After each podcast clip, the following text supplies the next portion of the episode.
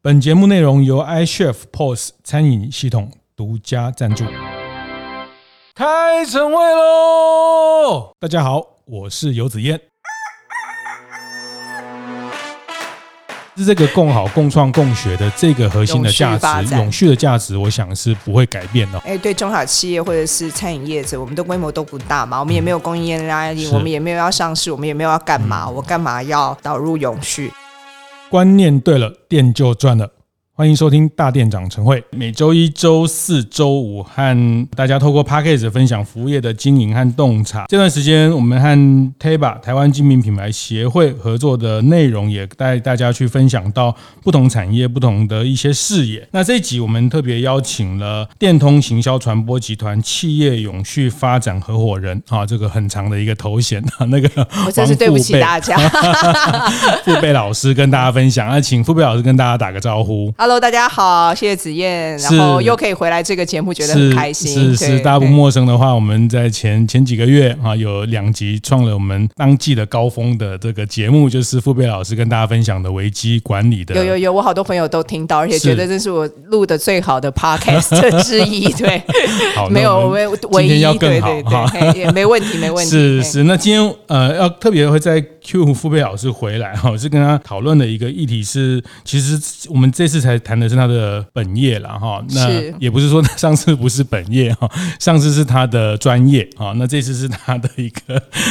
本业。那他其实他离开了广告圈之后，他现在做了一件比过去更重要的事情，更关键的事情，特别是对于现在大家常常听到的 ESG 的中小企业的关系的这个企业永续的发展这件事情。好，那在谈这个事情之前，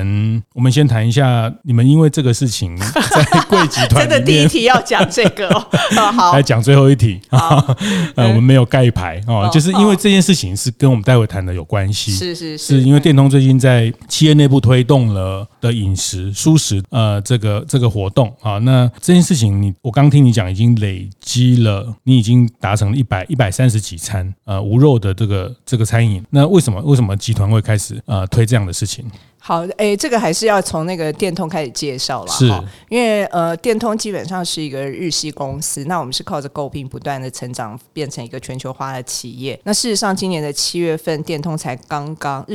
刚刚庆祝121年，所以你知道，一个长达121年的公司，其实它一定有很多的这个价值啊、理念啊，可以让它可以在这么长的一个世纪，可以永续的这样子的一个发展。是，那基本上我们的这个集团的愿景就是说，怎么样启发人们展开更好的生活方式，就是新的生活方式。所以在这个愿景之下，当然因为我们是日本的上市公司嘛，那不外乎所有的上市公司你会被要求想象中所有跟 ESG有关的这些发展，我们也有一个这个你可以说是规范或者是规定或者是一个努力的方向。那这里面有3个方向啦，当我们在谈到永续的时候，第一个方向当然就是我们对于我们集团的人或者是我们对我们周遭的伙伴啊，或者是整个社会，我们叫做 A Fair and Open Society。 它其实就是比较牵扯到譬如说我们说这个员工的这个福利啊、性别平权啊，然后还有就是女性发展等。第二个部分其实跟环境比较有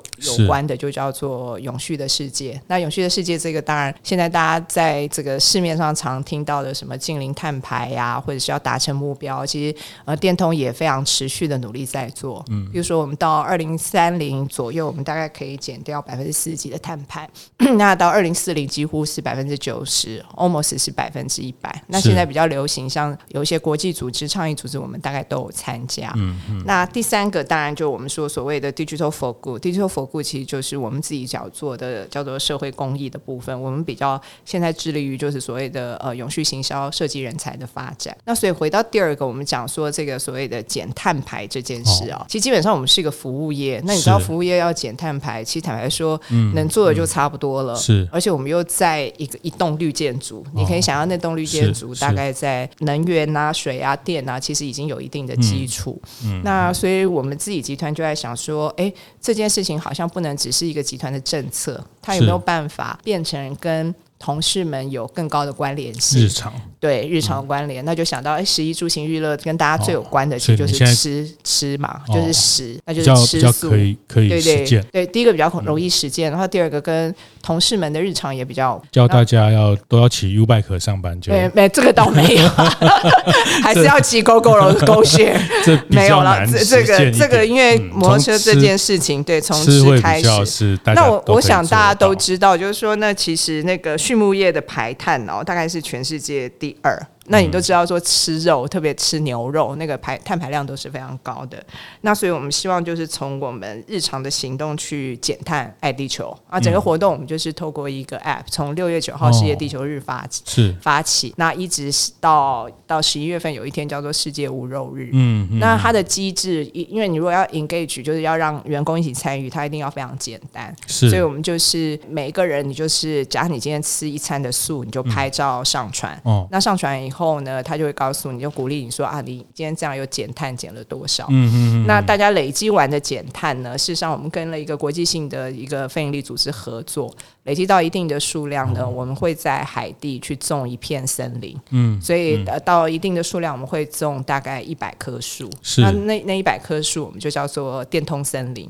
那前100名的同事呢，你还可以有一棵自己的树，所以我可以认养一棵小树，我现在大概30几米，所以我有一棵树正等在那里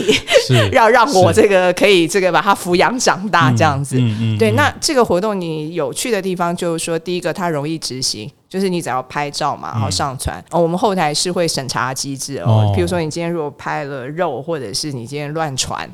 因为你知道创意公司总是有人会乱传一些有的没有的，大家就不行删掉，然后那上传上去以后，那你就会被受到鼓励嘛，那所以在排行榜里面的人就会发现一直在排行榜，然后大家也是蛮坚持，对，那我因为这样下来，我大概吃了157餐的素，其实早餐就很容易嘛，因为早餐我们以前大概都是汉堡啊、火腿，就是会有肉类的，那现在就尽量都是几乎没有了，现在大概就是都是以比如说面包啊、cheese 啊，或者是比较有时候沙拉啊等等，对，那中午餐的话就是也是随缘啦，没有那么坚持，但是有的时候就是会尽量，对，所以电通在台湾的员工数到我们大概1300多人，所以要到前100名，对对对，才有办法，对对对，但是我就发现同事们都还蛮积极努力，那当然在这个 app 上面啊，我们也稍微宣扬了一下我们自己本身在全世界在这个所谓的全球的这个所谓永续发展的策略跟愿景，那当然也是有置入一些这样子的内容跟讯息，否则的话你平常有的时候你知道现在年轻人你要传这些资讯给大家，大家不见得爱看，可是因为就是很自然的方法告诉大家，就是做沟通，跟大家讲说，那你这样子可以协助做到什么样的一个状况，那甚至有一些所谓生活小常识，譬如说啊，你如果吃一餐素，你就等于减少多少的这个电灯的量啊，或者是说少看什么几个小时几分钟的 Netflix 啊，或相当于你减的碳的这个数字相当于少多少塑胶袋啊，等于是透过这种方法也去教育同事有一个认知这样子。中秋节烤肉就爆掉了没有，中秋节我是用那个瓦斯炉烤，我不是用炭，这个也要去注意到，没有啦，这就觉得这样比较干净啦，对对对，是，所以这个100名就是你们会透过内部的这样的一个 campaign 去落实大家现在在谈的 ESG 这件事情，所以它也不是跟烤鸡有挂钩，没关系，对，没有关系，没有关系。但是会鼓励，就是我们会之后会种树，那会大家的会有100有个连结，是。那这个事情从电通自己做起哈，那其实我更好奇的是，其实你现在在电通，也就是要以这个主题去服务你的客户，就是企业端的这个部分。那也是您今年初这个从奥美集团离开之后，新的一段的职务的旅程啊，那我觉得这个事情，我坦白讲哈，因为我们过去在媒体就是坦白讲，过去几年就会看到一个口号，我现在用一个比较这个尖锐的方式来跟傅贝老师请教哈，就是说ESG。是一个口号嘛，就是说好像一个流行啊，现在大家都在讲啊，我们也要跟着那企业一定得做吗？那非做不可吗？那好像没有做就没有跟上流行。但我想要知道说你怎么看待这件事情，因为如果是这是一个流行的词汇，流行的一个风潮，我想你可能也不会把自己在一段的这个 career 在这边去投入很大的心力哈。那我也想知道说那时候你为什么觉得这个事情吸引你，这个职务值得你在投入你过去在媒体在学习。在很多领域的一些所有的经验可以在这边去发挥。其实我是去年8月底离开啦，就是我其实退休哦，我一定要讲。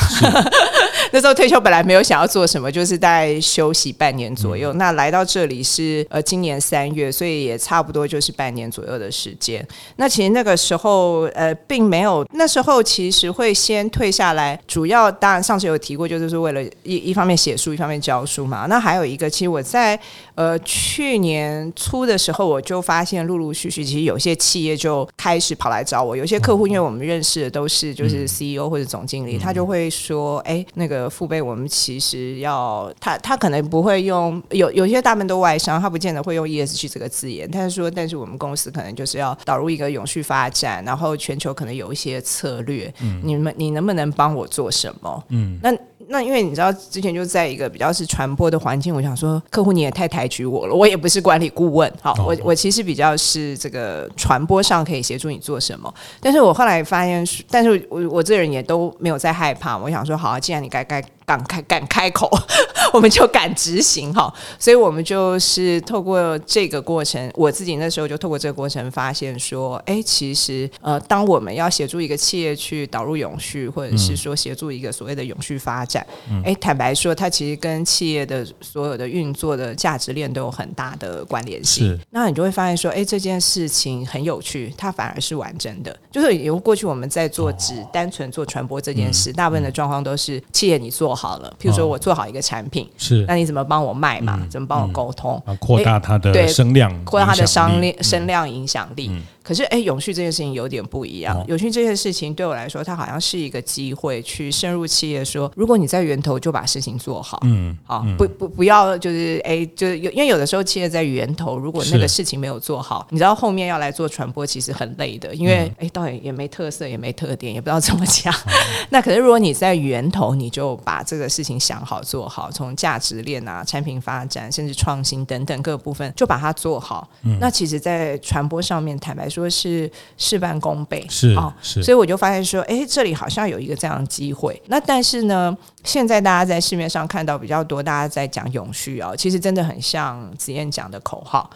那是因为大的环境压力就来到这个所谓资本市场的要求你要有一个所谓的报告书，然后要有一个 ESG 的绩效。我觉得这件事情我还是觉得它是有它的必然性跟它的需求性，但是这个东西它比较是一个结果，真正的对一个企业来讲 ESG 在我来看它是一个衡量的指标，其实更重要的是说你要达成这个衡量指标之前，你的企业有没有从一个永续的观念心态去导入这个所谓的策略文化，甚至它变成你日常能力的一部分，是竞争力的一个部分。所以我就发现说那这件事情太有趣了。第一个那你要知道方法论跟你要学习这方面的知识，所以后来就去考了一个这个去上了一个永续认证班，然后去考了一个证照。然后另外一部分呢也开始就是其实那时候去年下半年今年年初电通就说我们正好有一个顾问案，你要不要来协助？讲一下电通虽然是一个行销传播集团，但我们有一个部门就是叫做 Densu Consult 是做顾问来着的，所以他们就说我们有一个这样的案子，你要不要来协助？那在协助的过程就发现说其实是有趣的。然后这个集团它在全球它有发展了一套这样子的一个顾问方法，我们叫Densu Good 就是那个善那个 GOOD，那我们把我们自己定位成说我们希望成为客户的伙伴，然后是企业永续发展的加速器。所以因缘际会就去跟他们全球在发展这个解决方案的负责人也聊了一下，发现说哇这个东西实在太好玩了，它其实一方面也可以还是保有我原来在传播的专业，那另外一方面可以从顾问的角度出发，去协助企业从它的这个我们说策略啦文化啦，甚至一些行动用上面可以给一些建议。你刚刚讲的是扮演它的永续发展的加速器，永续发展的加速器，对对，永续发展的加速器。我就觉得说这个新的职涯是跟以前很不一样的，所以就觉得说那就来吧，来上班。是，对对对，所以就大概是这样的一个缘起。所以这半年 你看到或是你能分享一些大家怎么去加速它的这个企业永续这件事情，方法上大概有哪几个途径？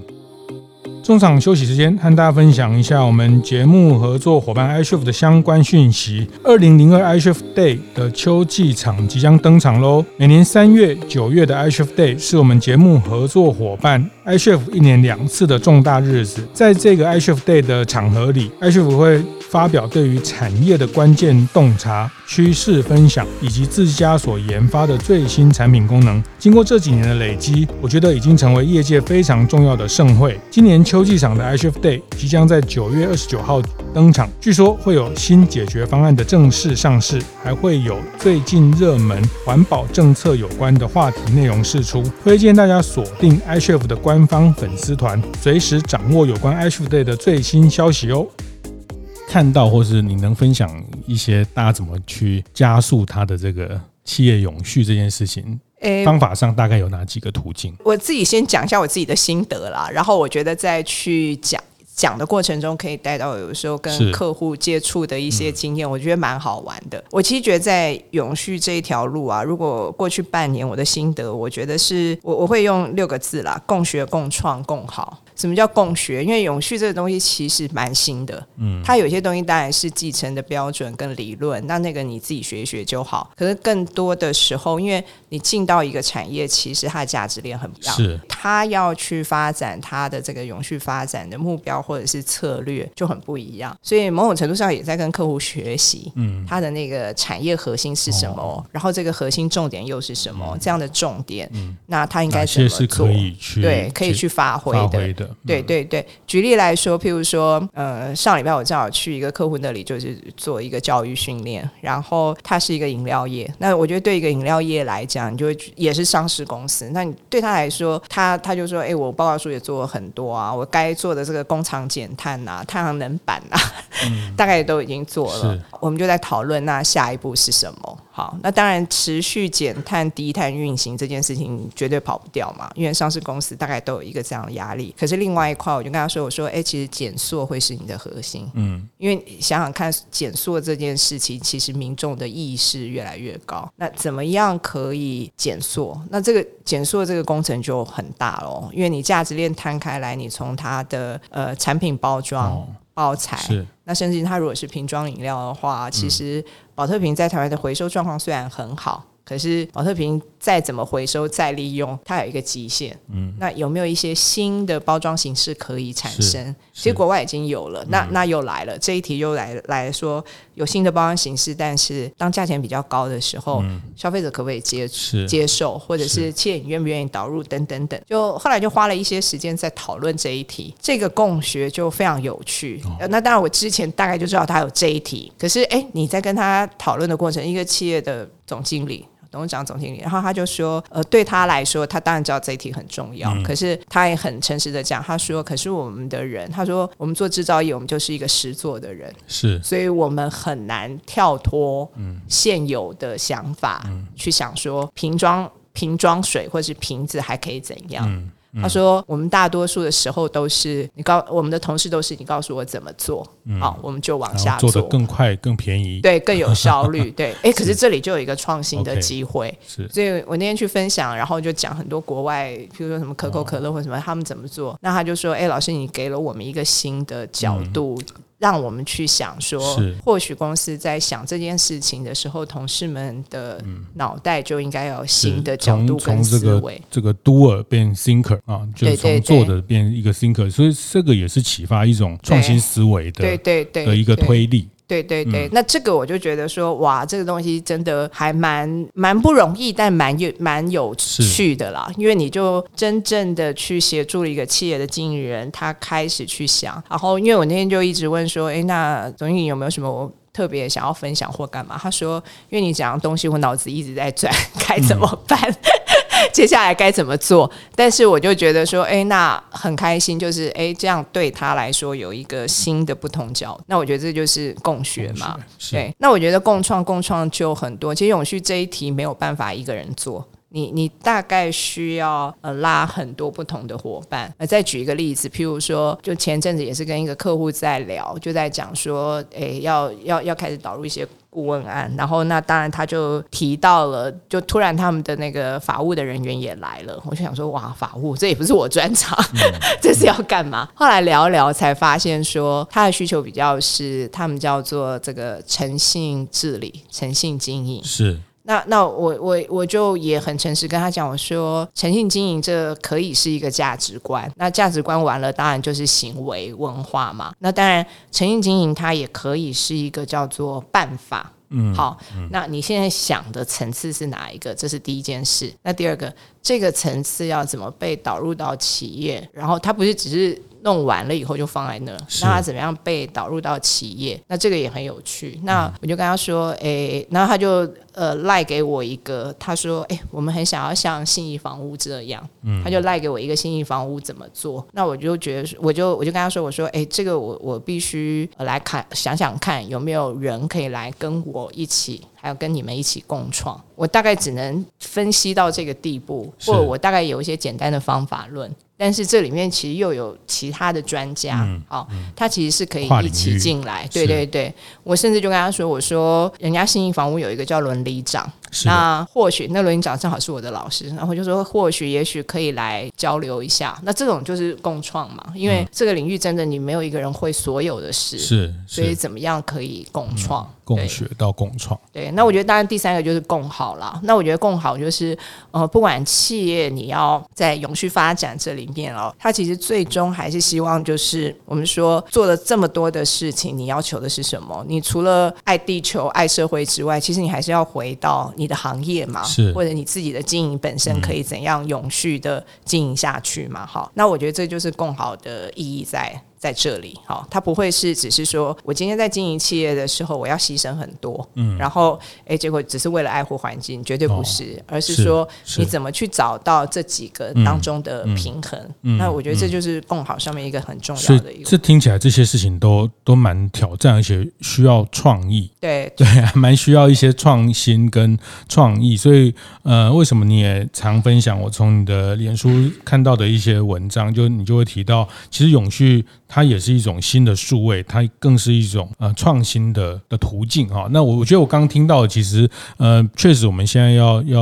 跟社区共好，跟环境共存，但是这里面跟我们原来的作业的方式、原来的价值链，那会有冲突。那这个冲突要怎么样去找到解决的方案，然后而且还能让企业继续赚钱，然后得到好的名声之外，还可以不影响消费者的利益。那举例来说，其实也是在我们的 TABA 的会员里面的旧正男，他们像这2年他们就比如说中秋节的月饼礼盒，他们就减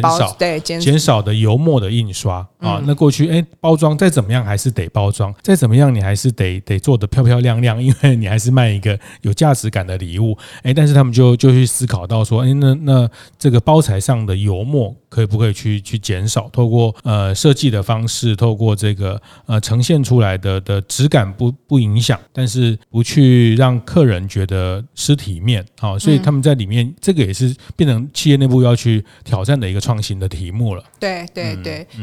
这个我也有一个例子，譬如说我之前有一个客户，他是食品业者，他叫包装食品业者，然后也是外商很大家，然后当然他们全球就要导入这个永续嘛，然后他们是做奶粉，那你知道奶粉罐上面都有那个塑胶盖，那这个老板很有趣啊，那塑胶奶粉罐就是打开之后要让它还有一个没有打开之后还有那个塑胶汤匙嘛。对对对，然后我觉得永续真的就是 rethink， 要重新思考为什么要有塑胶盖，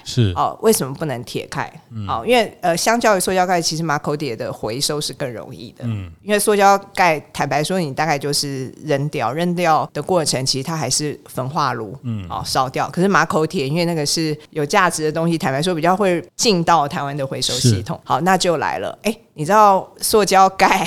换马口铁其实没有容易哦，因为对消费者来讲，就他会觉得说说这不好开啊，我要敲嘛哈。然后再来就是说还有里面的那个塑胶匙，是因为我以前用塑胶匙我就知道说一条，我比如我要泡一个奶粉、一杯牛奶，那我就是要3条或是怎么样，那我现在没有了怎么办？那所以我这个客户呢，他为了导入这个，他就是花了非常多的心思做消费者教育，在罐装就告诉大家说，罐的盖子上就告诉大家说我为什么要用马口铁、很简单的就告诉说马口铁怎么敲开怎么弄，然后再来呢就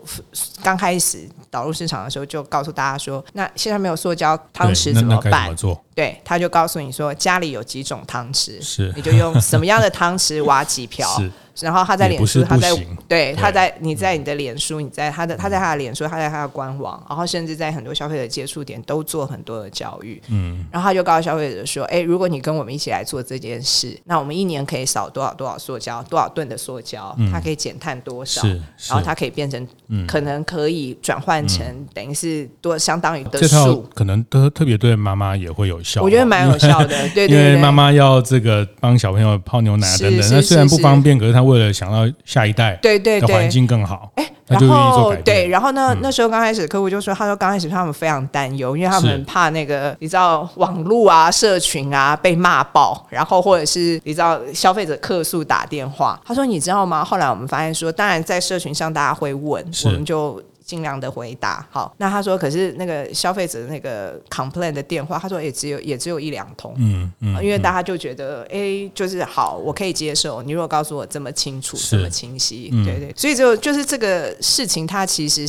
是必须要被教育的，然后现在消费者也不是不行哦，你就是要花一点时间要跟他要 rethink， 对，而且特别是我看到的是特别是年纪更轻的，或者是他们越在乎，而且我越支持这样的，像我在我们家那个刚讲到食品饮料业，其实像我们像大店长社群也有很多餐饮服务业，对那个手摇饮，对，我要讲手摇饮。那其实现在手摇饮他们就改成纸的容器哈，对。但是我那天我就跟我女儿说，可是这样就看不到那个饮料的那个的没有快感啊，里面没有珍珠，对，没有那个这个看不到里面的内容物了。那像以前还有一些渐层啊，有一些这种，它其实为了表现它商品的特性，像有的人特别讲到像冰咖啡，你一定是要用塑胶杯，你用纸杯，其实那个冰咖啡质感视觉上就不太好喝哈。那这个都有挑战。那我后来就觉得，这个东西这样改成这样，它的价值感会影响。因为像我女儿他们这种年纪比较轻，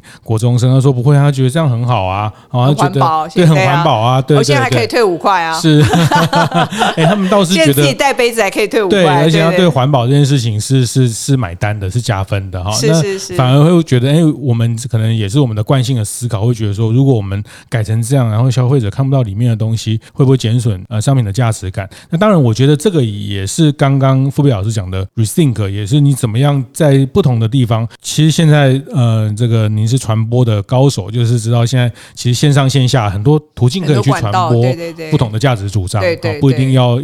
一定看到这个食材本身的这个透明的这个容器才能看得到，才是唯一的方式。所以其实在现在的传播工具里面，其实很多方面可以去达到这个一样的目的。所以还是回到您讲的，就是 rethink 也是一种共同共创，大家一起来思考这件事情怎么样能找到更好的解决途径。对，其实是的。您刚提到手摇饮啊，譬如说因为我自己也在那台大创他们有一个 incubator 嘛，就是等于是创新创业的一个辅导的一个算加速器吧，然后我其实就有辅导一家这个一个新创的一个台大学生的新创，他叫贝特，他是做循环杯的，然后就很有趣，是他们就告诉我说，他说老师你知道吗，我们怎么去说服就是这个手摇饮业者要做这个循环杯，那大家都会觉得说从总部说服最快嘛，他说没有，总部会很久，因为他一想到所有加盟店加盟组等等，然后所以他们就是先从台大附近的商圈，对，然后他说商圈都找那个很热血的店长，那通常其实很热血有环保概念的店长，他们去说服的时候其实就蛮乐意的，反正他们就觉得可以试试看，是，反正我就是开始采用这个循环杯，然后再告诉他说其实台大学生啊都有绑这个 app， 然后可以去使用这个循环杯，那我觉得对他来说，他也可以某种程度也可以导量，他说其实用这样的方法去说服，他说就越来越多这种所谓的手摇饮的单一，透过这个单一的这个店家就会参加。是 App 的会员也可以帮店家导到一些客人，其实对店家也是一个互利的方式。因为他的那个 App 上面就他本来这个商业模式是在学校里面嘛，然后所以几乎学校里面他可以宣传的，他可以那个就是学校里的店家循环容器了，对，循环杯子啦，还是杯子，对，也有我知道好像餐饮业也有人做循环的容器，蛮多家。简单说，它就是这种容器的 U-Bike 的概念，是就是说我们不用每个人都一台脚踏车，但是需要的时候大家可以那一样容器也是一样，就是共享的一个容器 的使用。这个其实现在因为法令的关系，其实越来越店家会开始思考这个，譬如说因为就是禁用这个塑胶杯啦，然后还有就是我也听到，我不知道大店长可能更清楚，因为那个5块退钱其实对很多手摇饮来讲这个万物皆涨，还要退5块，这个事情其实挑战蛮高的，可是循环杯相对来说成本比较低。是，其实我也参加有一些市集也开始在做这样的一个推广，对，是。所以我觉得今天傅老师的分享，我觉得我听到了一个很过去我没有想到的一个角度哈，因为过去我都觉得 ESG 这个好高大上，然后就是为了要生活，为了要这个应付这个供应链啊，应付监管啊，但是我觉得对大部分像我们的中小企业，或是在 TABA 的会员，我们监管的单位，但是它其实可以当作内部创新的一个驱力。那其实这个驱力的成绩或者这个的结果，其实对于你接下来的消费者，接下来世代的消费者的价值观，他们是买单的。这件事情也就是我们如果不要拉到那么的严肃的角度来看，其实我们把它放到一个创新的位置来看，其实它反而是一个再次优化内部的一个效率的一种很特别的一种切入。对，我其实也蛮常人家会问到我说，那对中小企业或者是餐饮业者，我们的规模都不大嘛，我们也没有供应链压力，我们也没有要上市，我们也没有要干嘛，我干嘛要导入永续？当然刚刚讲创新是一个视角啦，那另外我会建议大家可以用另外4个视角来检视看看有什么创新可能，我们叫 BEST BEST。 好，第一个 B 就是商业有没有什么创新的机会，譬如说刚刚讲的有些商业模式就是以租代买嘛，然后服务嘛，你不见得一定要生产一个什么东西出来。好，那我觉得这是商业上面。譬如说在商业上面，其实串到价值链，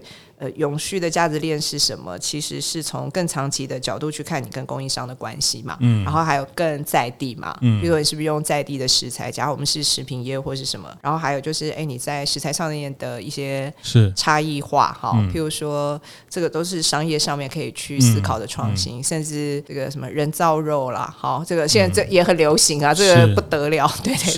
好像这个商业上。那环境当然我们刚刚讲那个减塑这一题啦，这个真的是大题目，大概我觉得中小企业现在也跑不太掉，特别是政府有蛮多的政策也都在这个环节上，就比如说规范规定说什么单一一次性的塑胶要淘汰啦，或者是说有一些纸杯等等，那现在大概都是在连锁加盟可能比较都是在这个所谓的，我知道像那种所谓的什么手摇饮啊，或者连锁加盟业者都会受到影响。好，那这个我觉得比较是环境面可能看到减塑这一块。 S 的话就是社会面，那社会面当然我们是中小企业，我未必一定要去做一个什么公益或是什么之类的，因为真的存乎于各自的人心。可是社会面我们讲到更多也是跟人才有关，譬如说我知道有一个 B 型企业，他是做铁板烧的，他在社会面呢，他用的人才就是更生人。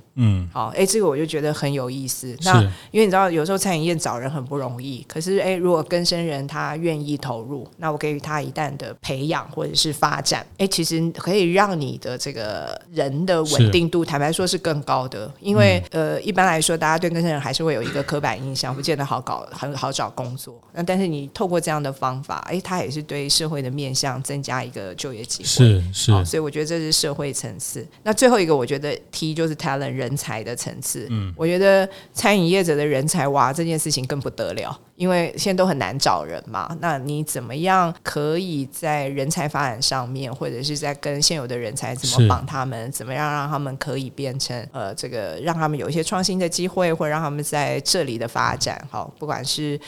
他的收入也好，或者是他可以看这个职涯用一个比较长期一点的观点，而不是一直跳来跳去。我觉得这个也是一种永续啊。好，所以我觉得不要轻忽说你是一个中小企业你就不能投入，其实它就跟你的日常营运管理有很大关联。是，那你越做越好，把一些特色做出来之后，其实它就变成你的竞争力，那这个竞争力就变成你差异化，人家为什么要来找你，而且你不小心就会变中大企业有可能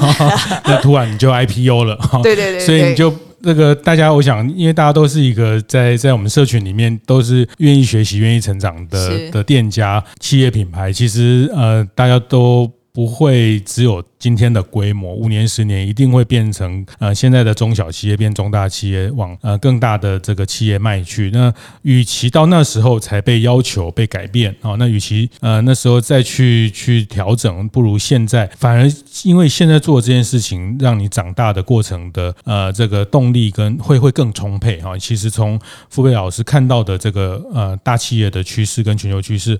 坦白说我相信这个不是一个流行，可能我认为 ESG 这三个字可能过几年会被另外几个字替代掉有可能，但是这个可能性蛮大的，是，但是这个共好共创共学的这个核心的价值，永续的价值，我想是不会改变的，因为我们都希望这个环境更好，都希望这个地球更洁净，这个是人类共同的愿景，这件事情是不会改变的。那可能这个字面上会有不同的说法不同阶段重视的事情不一样，像这个阶段可能很多减塑啦、食材啦等等，那我相信在下一阶段甚至连人才面的部分因为现在缺工、缺人才怎么样能在社区、能在当地能救，这个不像我们30年前要这个到台北来上班其实离家乡、离家背景到大城市，那个也是对碳排放很不好然后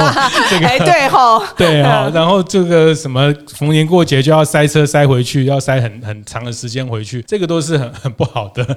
那某种程度接下来也许不同阶段在下一阶段可能是人才的重点，在地的人才的禁用跟使用，那我想这个都是非常期待和所有的中小企业、中小型的服务业，大家一起来思考刚刚老师讲的共学、共创、共好那这个事情其实从内部的创意的驱动相信会给大家的品牌带来一些很不一样的可能那最终它确实能成为品牌价值，这个已经在非常多的品牌上验证了这件事情了对，是所以这个也是刚刚一开始讲为什么电通它协助大家做这件事情，但是他回头在自己也要在内部去推动比如说像吃蔬食的这种减碳的餐饮一个运动，因为不是只有教别人一定要这样做，那我们自己呢其实每个企业都需要回到这个事情去省视去审视自己的在环扣扣上的一个供应上能不能去做到和环境更永续的努力。谢谢这一集傅佩老师再次回到大店长晨会跟大家分享，谢谢。好，谢谢子燕，谢谢。会后记得在 Apple Podcast 订阅、评分、留言，有任何想在晨会上讨论的议题也欢迎提出。大店长晨会下次见，拜拜。